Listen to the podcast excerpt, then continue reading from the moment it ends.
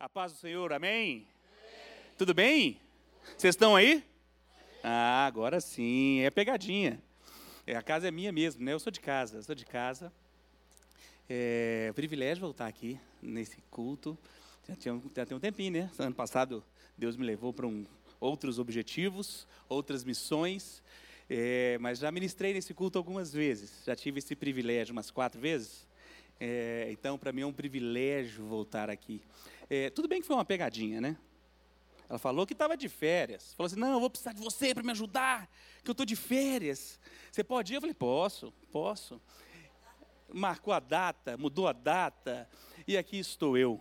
Mas Deus sabe de todas as coisas, e eu tenho certeza que Deus vai falar com você, como tem falado comigo. Amém? Sou daqui, sou mineiro de Belzonte. Diz que não posso ver um queijo por aí. Vou atrás de um queijo. Se rodar um queijo, eu vou correndo atrás. Aqui, diz que céu de mineiro tem queijo, né? Se você quiser descobrir onde os mineiros estão no céu, vai para a nuvem que tem queijo. Os mineiros ficam sempre perto de um queijo. Mas eu moro em São Paulo há seis anos. Tem seis anos que moro em São Paulo. É, congrego aqui, sou da casa, então me sinto em casa realmente porque sou da casa.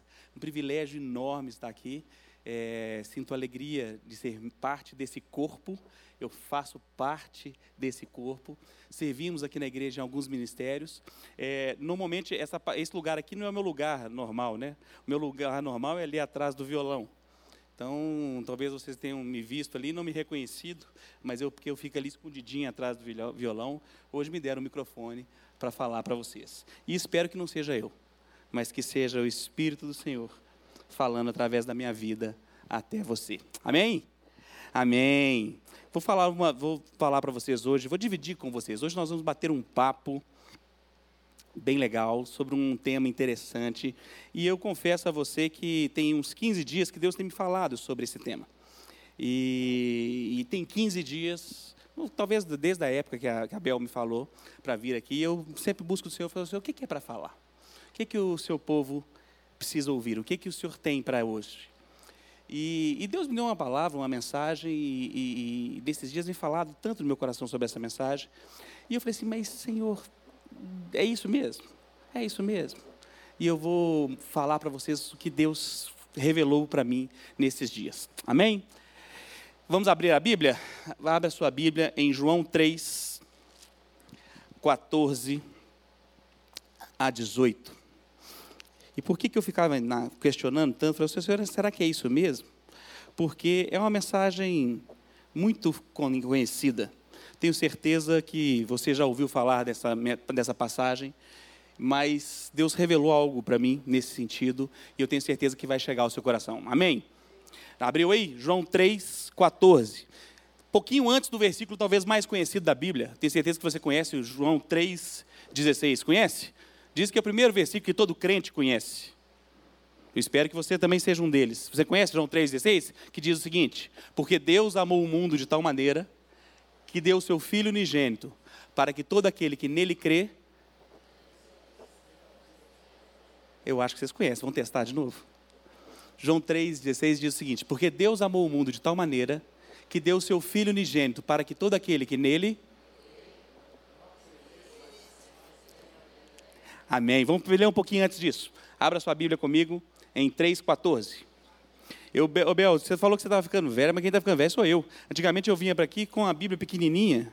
Agora tenho que vir com Bíblia, telefone, computador, óculos, um tanto de ferramenta para a gente conseguir ser uma ferramenta. Pega essa mistério aí. Um tanto de ferramenta para poder ser uma ferramenta. Vamos lá. Leia comigo. E como Moisés levantou a serpente no deserto, assim importa que o filho do homem seja levantado, para que todo que nele crê não pereça, mas tenha vida eterna. Porque Deus amou o mundo de tal maneira que deu o seu Filho unigênito, para que todo aquele que nele crê não pereça, mas tenha a vida eterna.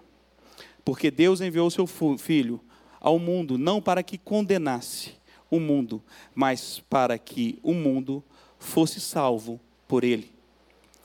Quem crê nele não é condenado, mas quem não crê já está condenado. Porquanto não crê no nome do unigênito Filho de Deus. Senhor Jesus, essa é a tua palavra e nós estamos aqui para ouvir a tua voz. Fale, se revele, ó Pai, através de nossas vidas. Queremos conhecer a tua vida, queremos conhecer os teus mistérios, queremos ver aquilo que tu vês em nossas vidas. Nos mostra, Pai, onde estamos errando, nos mostra onde temos que mudar e faça a diferença em nossas vidas. Que não seja eu, Pai, mas que seja o teu próprio Espírito, através da minha vida.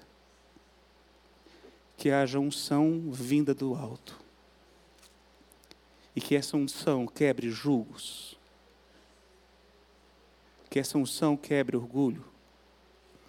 Que essa unção tire os tampões dos nossos olhos. Que tudo aquilo que impede o teu fluir em nossas vidas seja retirado nesta, neste momento em nome de Jesus. Amém? Tenho certeza que você já ouviu essa mensagem, não já ouviu? Mas nós vamos falar um pouco mais sobre isso. É importante a gente entender um pouquinho o contexto disso. Se você, com certeza, deve conhecer todo esse capítulo de João, João 3 é um capítulo memorável da Bíblia. E ele revela alguns aspectos interessantes. E por que, que quando eu falava para, para o Senhor quando eu falava, Senhor, Senhor, é isso mesmo que é para falar? É isso mesmo? E depois de algumas vezes perguntando, Deus falou comigo assim: fale com o meu povo, porque eles estão igual o, o, a pessoa que está um pouquinho antes desse versículo, que é Nicodemos.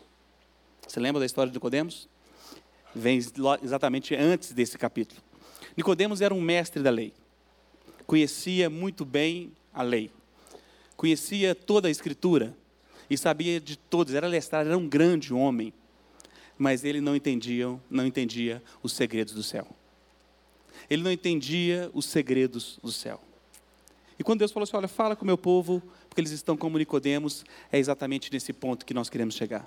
Aqui fala que Deus é, morreu por nós. E esse versículo 3,16, ele revela algumas coisas interessantes. É o único ponto da Bíblia, talvez, onde demonstre que Jesus é, ao mesmo tempo, amor e justiça. Ao mesmo tempo, amor e justiça. Quando chegamos no início do capítulo 2 e percebemos ali a história de Nicodemos, e vou relembrar com você a história de Nicodemos, Nicodemos falou com Jesus, conversando com Jesus, perguntou o que tinha que ser feito. E Jesus falou para ele que ele tinha que fazer o quê? Nascer de novo. E ele não entendeu, ele falou assim: como pode um homem grande, crescido, nascer novamente? Jesus falou com ele: você tem que nascer da água e do meu espírito.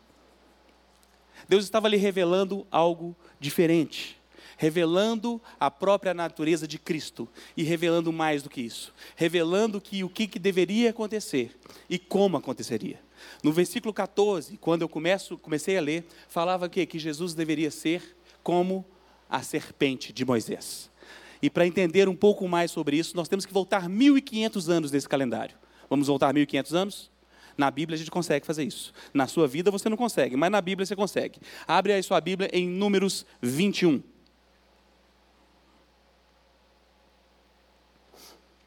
Números, livro de Números, versículo 21, capítulo 4. Números 21, capítulo 4 a 9. Todo mundo abriu? Chegou aí? Achou? Números 21, versículo 4. Diz o seguinte: Então partiram do Monte Or, pelo caminho do Mar Vermelho, a rodear a terra de Edom. Porém, a alma do povo angustiou-se nesse caminho. E o povo falou contra Deus e contra Moisés, porque nos fizeste subir do Egito, para que morrêssemos nesse deserto?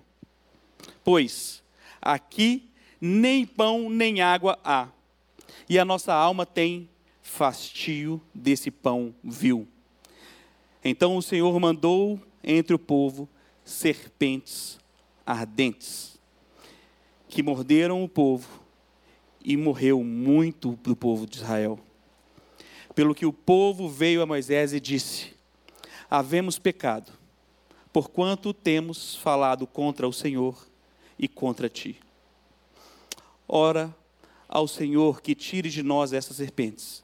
Então Moisés orou pelo povo, E disse o Senhor a Moisés: Faze uma serpente ardente e põe-na sobre uma haste, e será que viverá todo mordido que olhar para ela. E Moisés fez uma serpente de metal. Em algumas versões fala que foi feita uma serpente de bronze e pô-la sobre uma haste. E era que, mordendo alguma serpente a alguém, olhava para a serpente de bronze e ficava vivo. Interessante ter que voltar 1500 anos antes daquela citação de Jesus. Quando Jesus falou ali naquele momento com Nicodemos, que era que importava que ele fosse, que teria que ser como aquela serpente que Moisés levantou no deserto. 1500 anos antes aconteceu isso. Eles estavam ali naquele momento no deserto, e você conhece muito bem a história do povo hebreu no Egito. O povo hebreu estava lá no Egito, os judeus estavam lá, e eles eram escravos. Eles eram escravos, e depois Moisés levantou é, é, Deus levantou Moisés para libertar o povo do Egito. Se lembram disso? Enviou as dez pragas. O povo presenciou. Fala comigo, o povo presenciou. Como Nicodemos. O povo presenciou as dez pragas. Depois foram libertos do Egito e saíram, e logo na primeira esquina que encontraram, se depararam com um primeiro desafio, que foi o Mar Vermelho. Se lembram? No Mar Vermelho, Deus também fez mais um milagre, abriu o mar vermelho e eles passaram a pés enxutos. Eles viram as maravilhas e conheciam as maravilhas de um Deus vivo. E é interessante pensar que Nicodemos também conhecia tudo isso. Sabia de todas essas situações. Conhecia completamente o Pentateuco. E esse povo, não só na primeira vez, na segunda vez, eles resolveram reclamar mais uma vez de Moisés e de Deus. Talvez como eu e você temos feito nos dias de hoje. Conhecemos as Escrituras, sabemos que o nosso Deus é um Deus de milagre, sabemos que temos que nascer de novo e nascemos de novo, mas muitas vezes não conhecemos o Deus da Escritura. Aquele povo tinha acabado de enterrar Arão. Se engana quem acha que eles viviam num tempo agradável. Eu nunca fui de fazer corrida, como meu amigo mestre Fred Messi, que é um corredor nato, muito menos de fazer grandes caminhadas. Mas imagine você caminhar no deserto não devia ser uma brincadeira. Um lugar seco, árido, que havia falta de pão, havia falta de comida, havia falta de água. Mas naquele lugar, eles aprenderam a ver dia após dia o quê? O milagre de Deus. Andaram pelo deserto 40 anos e o sapato não acabou. Se eu tivesse que dar um nome a essa pregação, eu chamaria de As Serpentes do Caminho. Diga para a pessoa do seu lado assim: no caminho tem serpentes. As serpentes do caminho. O povo estava no caminho, e no caminho eles se depararam mais uma vez com dificuldades. Você também tem dificuldades? Você tem enfrentado problemas? Talvez você tenha até murmurado, talvez você tenha se, se levantado como o próprio povo, os hebreus, neste momento, que já não acreditavam e já estavam fartos do milagre.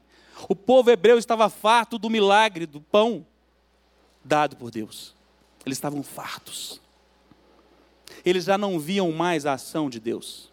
Eles estavam como Nicodemos, cegos, surdos e não entendiam o que Deus estava fazendo. E eu já falei algumas vezes aqui e repito sempre que se tem uma coisa que me deixa impressionado é a vida de Moisés. Muitos falam que Moisés era gago, mas Moisés estudou na Harvard da época. Ele estudou com os filhos do faraó. Ele sabia de todas as ciências.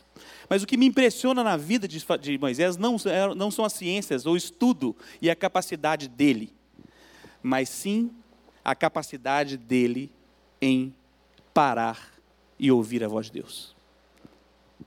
Se tem algo que me impressiona na vida de Moisés, é esse fato dele parar e esperar Deus falar para levantar o arraial. O que me impressiona na vida de Moisés é ele ouvir a voz de Deus e seguir a voz de Deus. E Moisés fez isso, levou o povo para aquele ponto. E esse versículo 4 de Números 21 começa falando que Deus fez uma volta. Eles desviaram de um monte, porque não era para enfrentar aquele povo que ali estava, naquele monte. E o povo desviou, Deus mandou Moisés desviar aquele povo daquele monte. E eles se depararam com essa situação e começaram a murmurar. E quando eles murmuraram, Deus fez o seguinte: enviou para eles serpentes ardentes. Repita, serpentes ardentes. Qual o maior problema do mundo hoje? Se a pergunta ficou difícil, eu vou levá-la de forma atemporal. Qual é o maior problema da humanidade? O maior problema da humanidade é o pecado. Por causa do pecado, por causa da queda de Adão, nós sofremos todas as consequências. Estão comigo? Estão entendendo onde eu quero chegar? Por causa do pecado, que é o maior problema da humanidade, nós sofremos todas as consequências. E é interessante que existe esse pecado natural, quando Deus fala que todos pecaram e carecem da glória de Deus. Amém? Todos pecaram, é o pecado do Adão. Mas ao mesmo tempo que existem consequências do pecado do Adão, existem consequências do nosso pecado. Aqui o povo pecou. E o pecado do povo trouxe consequências a esse povo. Quais foram as consequências? As serpentes. E é interessante pensar na serpente e no bronze, e nós vamos explicar isso agora. Por que serpentes? A serpente na Bíblia tem um símbolo. A serpente na Bíblia simboliza o próprio diabo. Não é a serpente que é o diabo. Tem pessoas que falam que é a serpente. Não, a serpente foi criada por Deus. O diabo também foi criado por Deus, né? Mas não é a serpente que é o diabo. Ou o diabo é a serpente. Mas o diabo, como fala lá em Gênesis 3,15, que o diabo entrou na serpente, não é isso? Que fala lá? Então nós temos esse primeiro contextualização, falando que o diabo é a serpente entrou, o diabo entrou na serpente e por causa disso o símbolo se passou a ser é, do adversário, do diabo. Da mesma forma, lá em Apocalipse 22, eu não acho que é necessário abrir todos esses versículos, mas vai anotando aí que eu acho que você deve passar por eles. Falei Gênesis 3,15 para falar que é, a serpente simboliza o diabo. E também Apocalipse 22, que também mostra o que, que a serpente é o diabo. É interessante que da sequência de, 3, de Gênesis 3, 15, que fala que Deus revela uma maldição para a serpente e revela uma promessa. Se lembram? A maldição é que ela, ela arrastaria, ia comer pó todos os dias. Mas revela uma promessa falando que o filho da mulher pisaria na cabeça da serpente. É interessante que nesses três aspectos, a serpente é citada, primeiro, por Jesus, quando nós começamos o nosso relato em João 3,14. Fazendo referência a números e fazendo a referência a Gênesis, o primeiro pecado. A gente chama isso de proto-evangelho. Proto-evangelho é foi a primeira citação das boas novas. Em primeira vez na Bíblia que fala sobre as boas novas foi lá em, 3, em Gênesis 3,15, quando Deus revela que o filho da mulher pisaria a cabeça da serpente. De quem Deus estava falando naquele momento? De Jesus. A obra de Jesus esmagaria a serpente. Esses três capítulos, esses três versículos falam da mesma coisa. Citam exatamente a mesma coisa. Fala que Jesus seria feito ou colocado como a serpente, seria colocado numa haste como a serpente de Moisés. E aí você fala assim, ah, mas é muito estranho pensar nisso. Jesus como serpente? Você acabou de me dizer que a serpente significa o diabo? Eu perguntei para você qual é o maior problema da humanidade, você me disse que é o pecado. Agora, se você tivesse naquele momento ali, no meio daquele deserto, mesmo com fome, com calor, talvez com sede, se você estivesse naquele momento e eu te perguntasse qual é o seu maior problema, o que você responderia? Vou te ajudar. As serpentes. O nosso maior problema são as serpentes. Existem serpentes no caminho. Algumas dessas serpentes são colocadas por nós mesmos. E outras são consequências do pecado.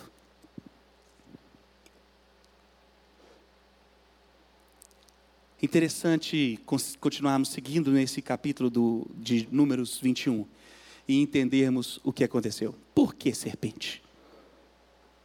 Por que, que Deus mandou Moisés levantar a serpente? Porque ela era o problema do momento. O Antigo Testamento é um espelho, faz uma referência ao Novo Testamento. Da mesma forma que o problema da humanidade é o pecado, naquele momento o problema deles era a serpente. Então era necessário que o homem olhasse para o problema e entendesse, ao olhar para o problema crucificado, o problema na haste, visualizar, se identificar com o problema e entender a solução. Está muito, tá muito complexo ou vocês estão me entendendo? Jesus se colocou no madeiro e se fez maldição. E a Bíblia nos fala que sobre ele estavam os nossos pecados. Da mesma forma que a serpente simbolizava o problema daquele momento, Jesus tomou a forma do pecado. Essa é, esse é o sinal da serpente na haste. Esse é o sinal do, da serpente na arte. Em 2 Coríntios 5, 21, fala que aquele que não conheceu o pecado, ele o fez pecado por nós, para que nele fôssemos feitos justiça de Deus. Às vezes, o dia a dia e os problemas naturais da nossa vida nos fazem ficar como camundongos hamsters dentro de uma roda. E nós perdemos muito tempo rodando, rodando, rodando, rodando, rodando, rodando, rodando, sem sair do lugar. Uma das formas do diabo nos cegar é nos ocupar, é nos distrair. O povo foi distraído ali naquele momento e pecou. E o problema daquele povo, como o nosso problema, é que quando acontece isso, nós desviamos o olhar. Nós desviamos o foco. O foco já não era mais os milagres e a bênção de Deus. Eles já tinham esquecido que Deus tinha livrados. Tinha os livrado do cativeiro. Quantas vezes nós nos deparamos com problemas de hoje muito menores do que seu último problema mas você se esquece. Ficamos como Nicodemos muitas vezes sem entender o agir de Deus. E é por isso que nós estamos aqui hoje. Para entendermos a mensagem da cruz.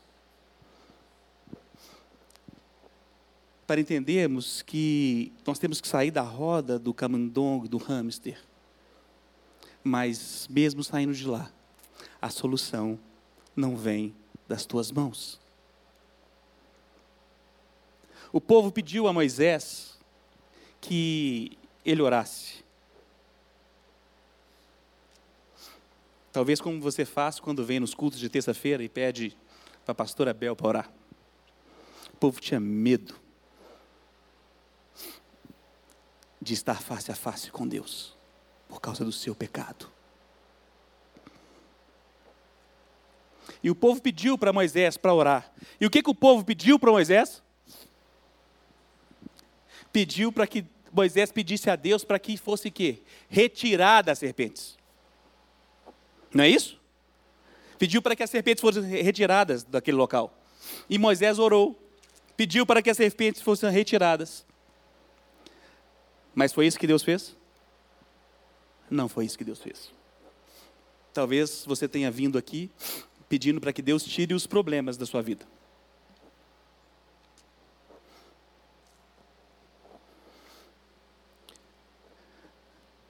E o que Deus falou para Moisés para fazer? Deus conduziu Moisés a fazer uma serpente, que nós já entendemos o motivo do que é serpente, e uma serpente de bronze. E só não acredita em Deus e nessas perfeições da Bíblia quem não conhece e não para tempo para ler. Porque eu comecei hoje falando que o capítulo 3 de João é onde se encontra o amor e a justiça, o juízo. Bronze, na tipologia bíblica, significa juízo. Juízo de Deus. Deus mandou Moisés fazer uma serpente e colocar no haste. E ensinou para que todas as vezes que as pessoas fossem picadas, estivessem próximas de morrer, que elas olhassem para a serpente. Alguns passos são importantes para nós nessa noite, para entendermos isso. O primeiro deles, o povo pecou, mas o que, que o povo fez logo depois do pecado? reconheceu o seu pecado. Amém? O povo reconheceu que estava errado. Tudo bem que foi num momento de agonia, mas o povo reconheceu que aquilo que estava acontecendo com eles era por causa dos seus próprios pecados. Eles chegam para Moisés e falam assim: ó, pecamos contra Deus e contra você. Eles reconheceram. Deus nos mostra aqui a necessidade de você reconhecer não somente Deus na sua vida, mas reconhecer também os seus atos.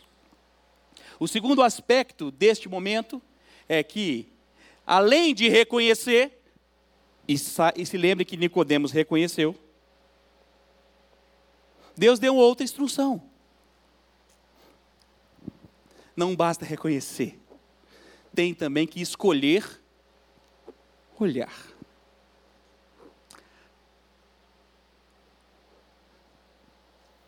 Isaías 53 fala que o castigo que nos traz a paz estava sobre ele. Olhar, reconhecer, é mais do que simplesmente crer.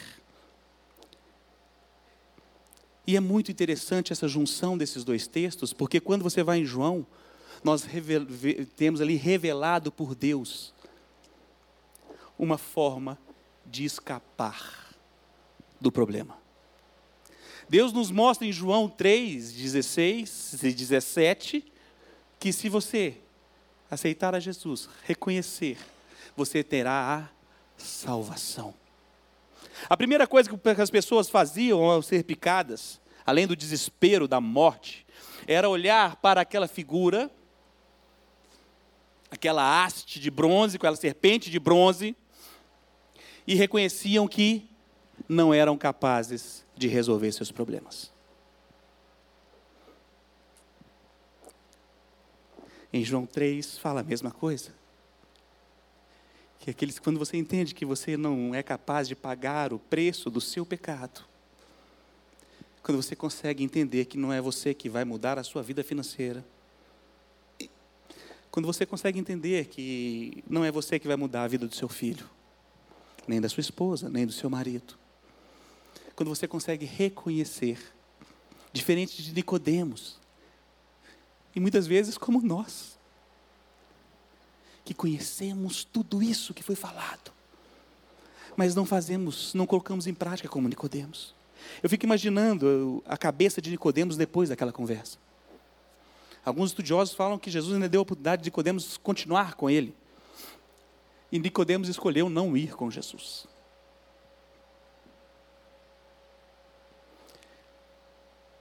Aparece novamente Nicodemos lá no momento da sepultada, quando Jesus vai ser sepultado. Imagina a cabeça de Nicodemos. Falou assim: Poxa, esperei tanto por isso. Eu conhecia tanto disso.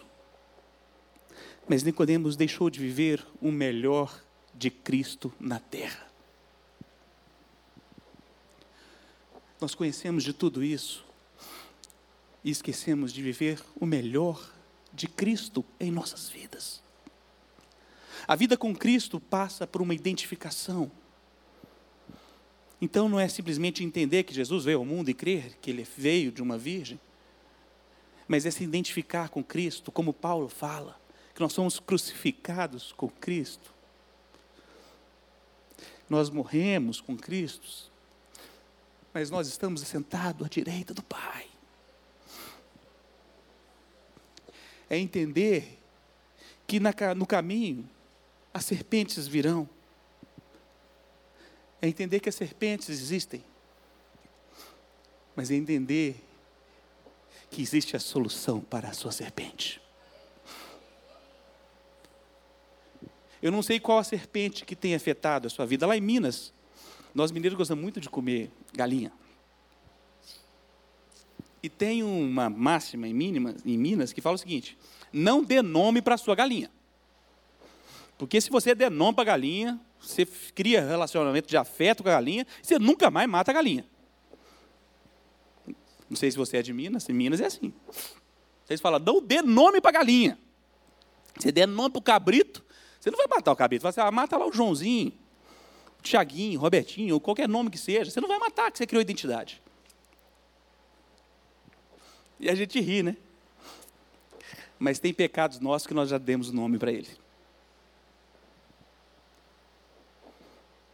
Qual o nome da sua serpente, do seu pecado aí que você carrega?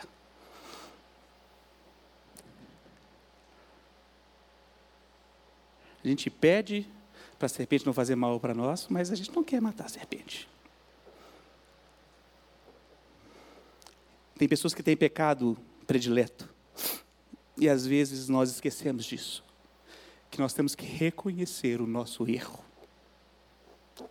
Reconhecer o nosso pecado voltar atrás às boas práticas. Tem momento que nós temos que olhar para a cruz e entender a completude do sacrifício de Cristo. Jesus se fez pecado. Tudo ficou escuro naquele momento. A cruz é um lugar de substituição. Aleluia. A cruz é um lugar de substituição. A cruz é um lugar de substituição. É onde Jesus se fez morte para te dar vida. Onde ele se fez maldição para te fazer a justiça de Deus. A cruz é o lugar onde Ele te fez, se fez doença, para te dar cura. Mas muitas vezes, como Nicodemos, nós paramos de lembrar disso. Muitas vezes nós não entendemos que nós temos que voltar para a cruz não tem nada em suas mãos que consiga pagar o seu pecado. Aquele escrito de dívida que havia contra nós foi pago por Jesus. Quando o povo era picado pela serpente, eles sabiam que iam morrer, porque o salário do pecado leva à morte, e o povo sabia que ia morrer, e eles entendiam que eles não poderiam fazer nada. Até quando tempo vai demorar para você entender que você não consegue mudar a história da sua vida. Deus pode hoje fazer aquilo que você está há anos tentando. E Ele te chamou aqui para isso. Eu orei por você hoje.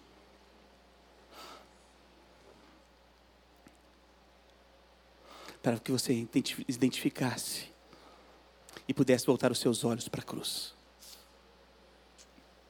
somente fazendo isso e entendemos que entendendo que nós não conseguimos resolver os nossos problemas. Quando nós fazemos isso e identificamos com Cristo, e Paulo, e no Novo Testamento fala várias vezes, é, estar em Cristo. Já viram isso? Essa expressão estar em Cristo, em Cristo. É se identificar com a cruz. É se apropriar em Hebreus 11, 1, 1 diz o seguinte: em uma das várias versões que existem, existe uma perfeita para esse momento, que diz que a fé é uma posse antecipada do que se espera. Aquele povo, mesmo cego, sem entender e reclamão, ao ser picado, eles entendiam que eles não conseguiam resolver o problema. É interessante pensar que muitos morreram. Quantos dias nós perdemos tentando resolver os nossos problemas? Quantos dias? Mas ao olhar para a cruz, a sua vida pode ser mudada.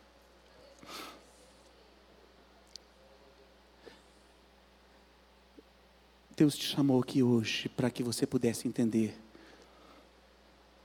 que as serpentes do caminho,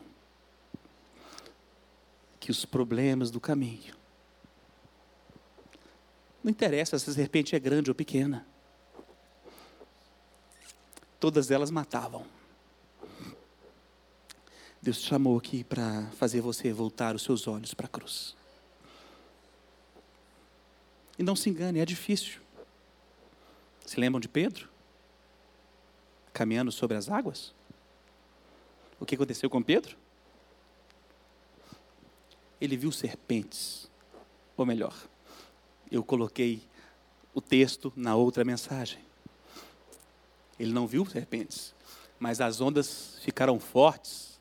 Ouvindo Pedro as ondas e vindo os ventos, o que, ele fez?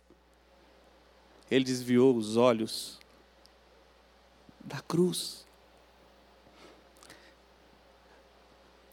O que, que Jesus quer nos ensinar com tudo isso?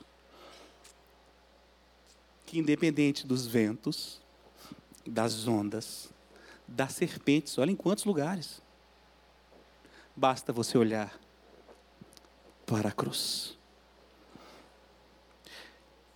Já estou encerrando e quero encerrar com dois versículos que dizem mais do que acontece quando você se volta para a cruz.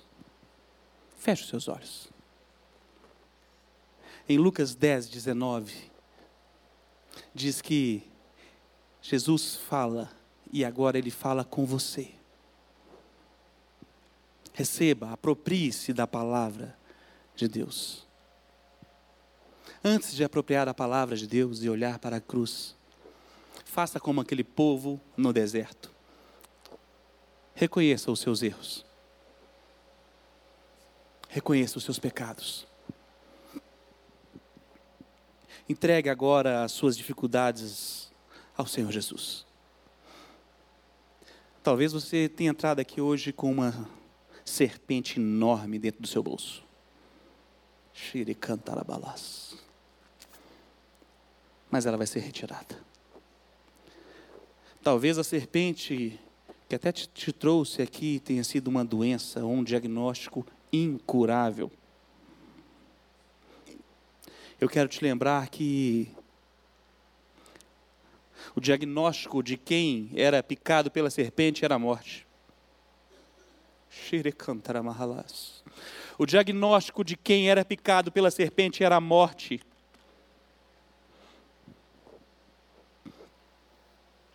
Então reconheça no seu caminho as serpentes agora.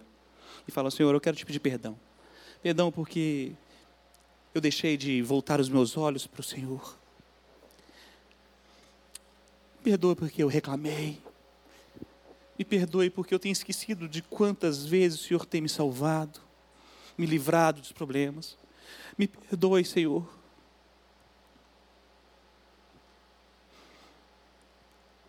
Se perdoe, Senhor, porque eu tenho deixado de olhar para a cruz.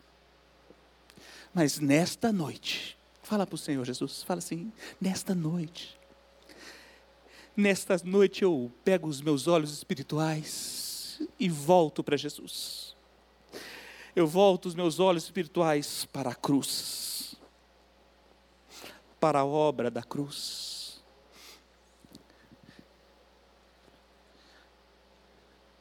E eu clamo, Senhor Jesus, que a obra da cruz seja completa em minha vida nesta noite. Ainda de olhos fechados, depois que você fez isso, Jesus nos revela, e para você, em Lucas 10, 19: Eis que vos dou poder para pisar em serpentes e escorpiões, e toda a força do inimigo, e nada vos fará dano algum. Em Marcos 16, 18, sobre a mesma revelação, Jesus diz: pegarão nas serpentes, e se beberem alguma coisa mortífera, não lhes fará dano algum, e porão as mãos sobre os enfermos e os curarão. Eu vou orar por você e você vai continuar com os olhos fechados. Eu não sei qual a serpente que tem te picado, mas eu conheço a solução para o seu problema. E nós cremos, e eu sei em quem eu tenho crido, e eu sei que Ele é poderoso, Ele é poderoso para mudar a história da sua família. Ele é poderoso para mudar a sua história. Aquelas maldições, maldições que haviam sobre você elas se encerram hoje.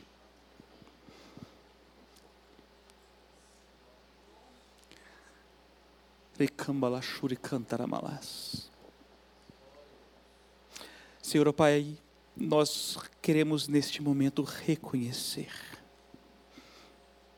a obra da cruz. Ficamos até envergonhados na tua presença, Pai, ao perceber que andamos com a solução, mas não reconhecemos a solução, que é Cristo. Tem misericórdia de nossas vidas, tenha misericórdia da nossa incredulidade. Mas nesta noite, nós clamamos, Jesus, mude a nossa história que venha sobre nós o teu toque. E que nossa vida seja mudada agora, em nome de Jesus. Ainda de olhos fechados, fique de pé, você que tem sentido serpentes no seu caminho. Às vezes é uma enfermidade. E hoje é dia de reconhecer que você não tem a solução em suas mãos. Às vezes você tem uma serpente que tem te atrapalhado. Às vezes é um problema financeiro. Às vezes é um problema, é um pecado do vício que tem te prendido tanto tempo. Tanto tempo. Hoje é o seu momento. Deus te chamou aqui para te dar autoridade para pisar na cabeça da serpente nós vamos juntos pisar nessa serpente. Ainda de olhos fechados, Deus vai falar com você. Reconheça. A primeira coisa que o povo fez foi reconhecer que precisava do perdão e do toque de Deus. É o seu momento. É o seu momento com Deus. Senhor Jesus, tu que sondas os nossos corações, o Senhor nos conhece. Tu sabes os nossos problemas, as nossas dificuldades. Tu sabes das nossas enfermidades. A oração ainda nem chegou à nossa boca, mas o Senhor a conhece. E nós nessa noite queremos olhar para a cruz como o povo naquele deserto olhou para a serpente de bronze. Oh, Pai, nós estamos como quem foi picado pela serpente. Nós estamos vivendo com essa enfermidade de morte, esse problema em nosso lar de morte. Mas nós reconhecemos que podemos olhar para a cruz e nós olhamos para a cruz agora e pedimos: nos sara, em nome de Jesus, que venha com o teu toque em nossas vidas. Senhor, Pai, em nome de Jesus, eu clamo pela vida dos meus irmãos. Eu clamo o teu toque, ordeno, Satanás, solte agora toda a obra das trevas, tudo aquilo que prendia os meus irmãos nas trevas, eu ordeno agora, solte agora, Satanás. Solte a vida financeira dos meus irmãos agora em nome de Jesus. Enfermidade, eu te chamo pelo nome e ordeno, saia, saia agora, câncer. AIDS, saia. Agora nós ordenamos em nome de Jesus, toda enfermidade saia agora. Nós ordenamos em nome de Jesus. Toda cegueira espiritual nós repreendemos em nome de Jesus e nós clamamos o toque do Senhor. Agora toda confusão na cabeça, nós repreendemos em nome de Jesus e ordenamos maldição. Aquelas palavras de maldição que foram lançadas contra a vida dos meus irmãos, nós quebramos no mundo espiritual agora em nome de Jesus. Nós clamamos, ó Pai, envia os teus anjos, Pai. Envia os teus anjos para guerrear é, em nosso favor. Envia os teus anjos para guerrear, ó Pai, em nosso favor. Tua palavra fala que o Senhor dará ordem aos teus anjos, ó Pai. Nós clamamos de ordem. Ó Pai, que toda obra aquela obra feita na cachoeira, toda obra de macumbaria, feitiçaria, esse casamento arrasado, nós clamamos agora em nome de Jesus. Senhor, venha e transforma a história das nossas vidas. Nós clamamos agora em nome de Jesus. Você que recebeu essa oração e ainda quer vir aqui na frente, vem aqui na frente. Continue de olhos fechados os demais. Às vezes você quer receber um toque sobre sua vida. Às vezes eu estava orando aqui e você sentiu tonteira. Vem aqui na frente. Você sentiu sua perna formigando, vem aqui para frente agora. Que nós vamos impor as mãos sobre você. Esse é o seu momento com o Senhor. Às vezes você quer vir aqui representando um parente seu. Tem um parente seu que está com enfermidade incurada. Como aquela turma lá no deserto, estava decretada a morte. Mas hoje é o dia da substituição. É o dia onde a morte será feita e transformada em vida. Receba agora o toque do Senhor Jesus na sua vida. Os irmãos aqui já podem ministrar, intercedendo. Enquanto nós cantamos, você que está no seu lugar, continue orando. O Senhor também vai te encontrar aí onde você está. Receba o toque do Senhor.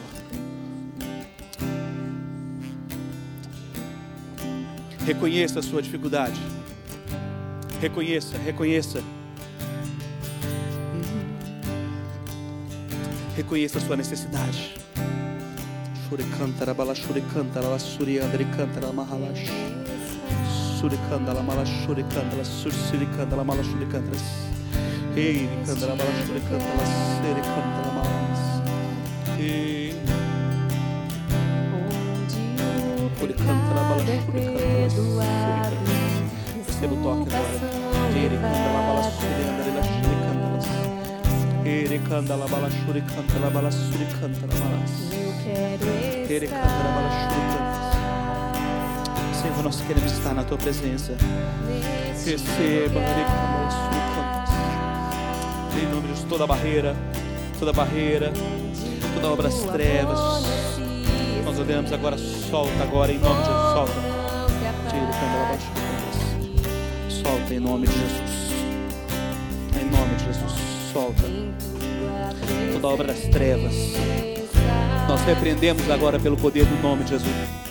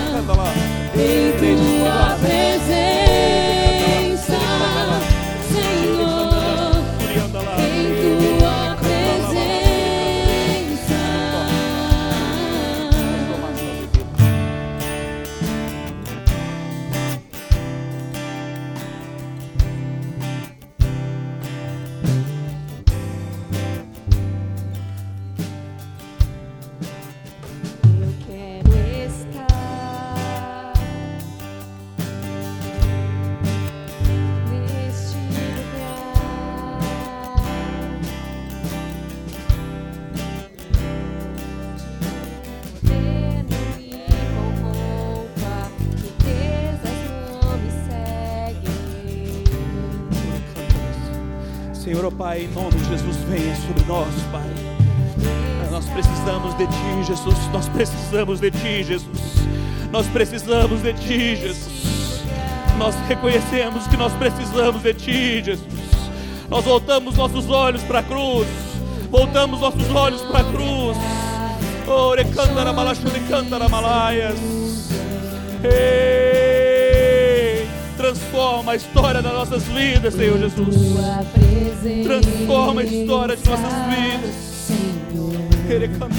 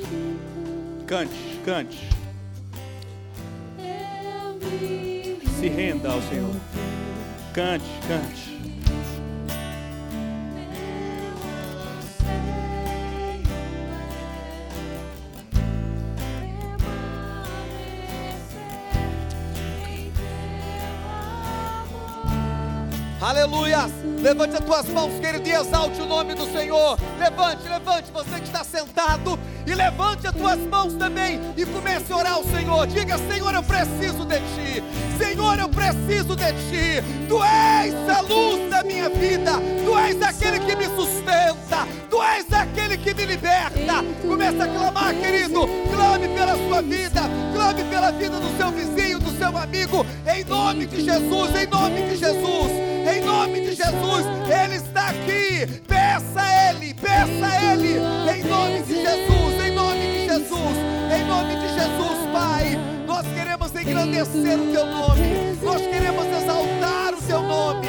E dizer, Senhor amado, muito obrigado. Obrigado, Senhor, por tudo aquilo que já tem acontecido aqui de vitória, de vitória, de libertação, de graça e de unção sobre nossas vidas. Obrigado, Senhor, porque tu tens sido, Pai querido, maravilhoso e tem feito os milagres, Pai amado, que cada um dos teus filhos que aqui estão e que estarão saindo agora para o seu lar, Pai amado, guarda-os, proteja-os e aquilo que eles receberam aqui através da tua palavra e da oração, seja sobre a vida deles e que jamais venham perder, em nome de Jesus, em nome de Jesus, em nome de Jesus. Amém, amém, amém. Coloca sua mão no coração, que a graça de Deus, o amor do seu Filho Jesus Cristo e as doces comunhão do Espírito Santo sejam com todos aqueles que aguardam a vinda de Jesus, não somente hoje, mas para todos sempre. Todos digam: Vai em paz, Deus te abençoe e até o próximo culto.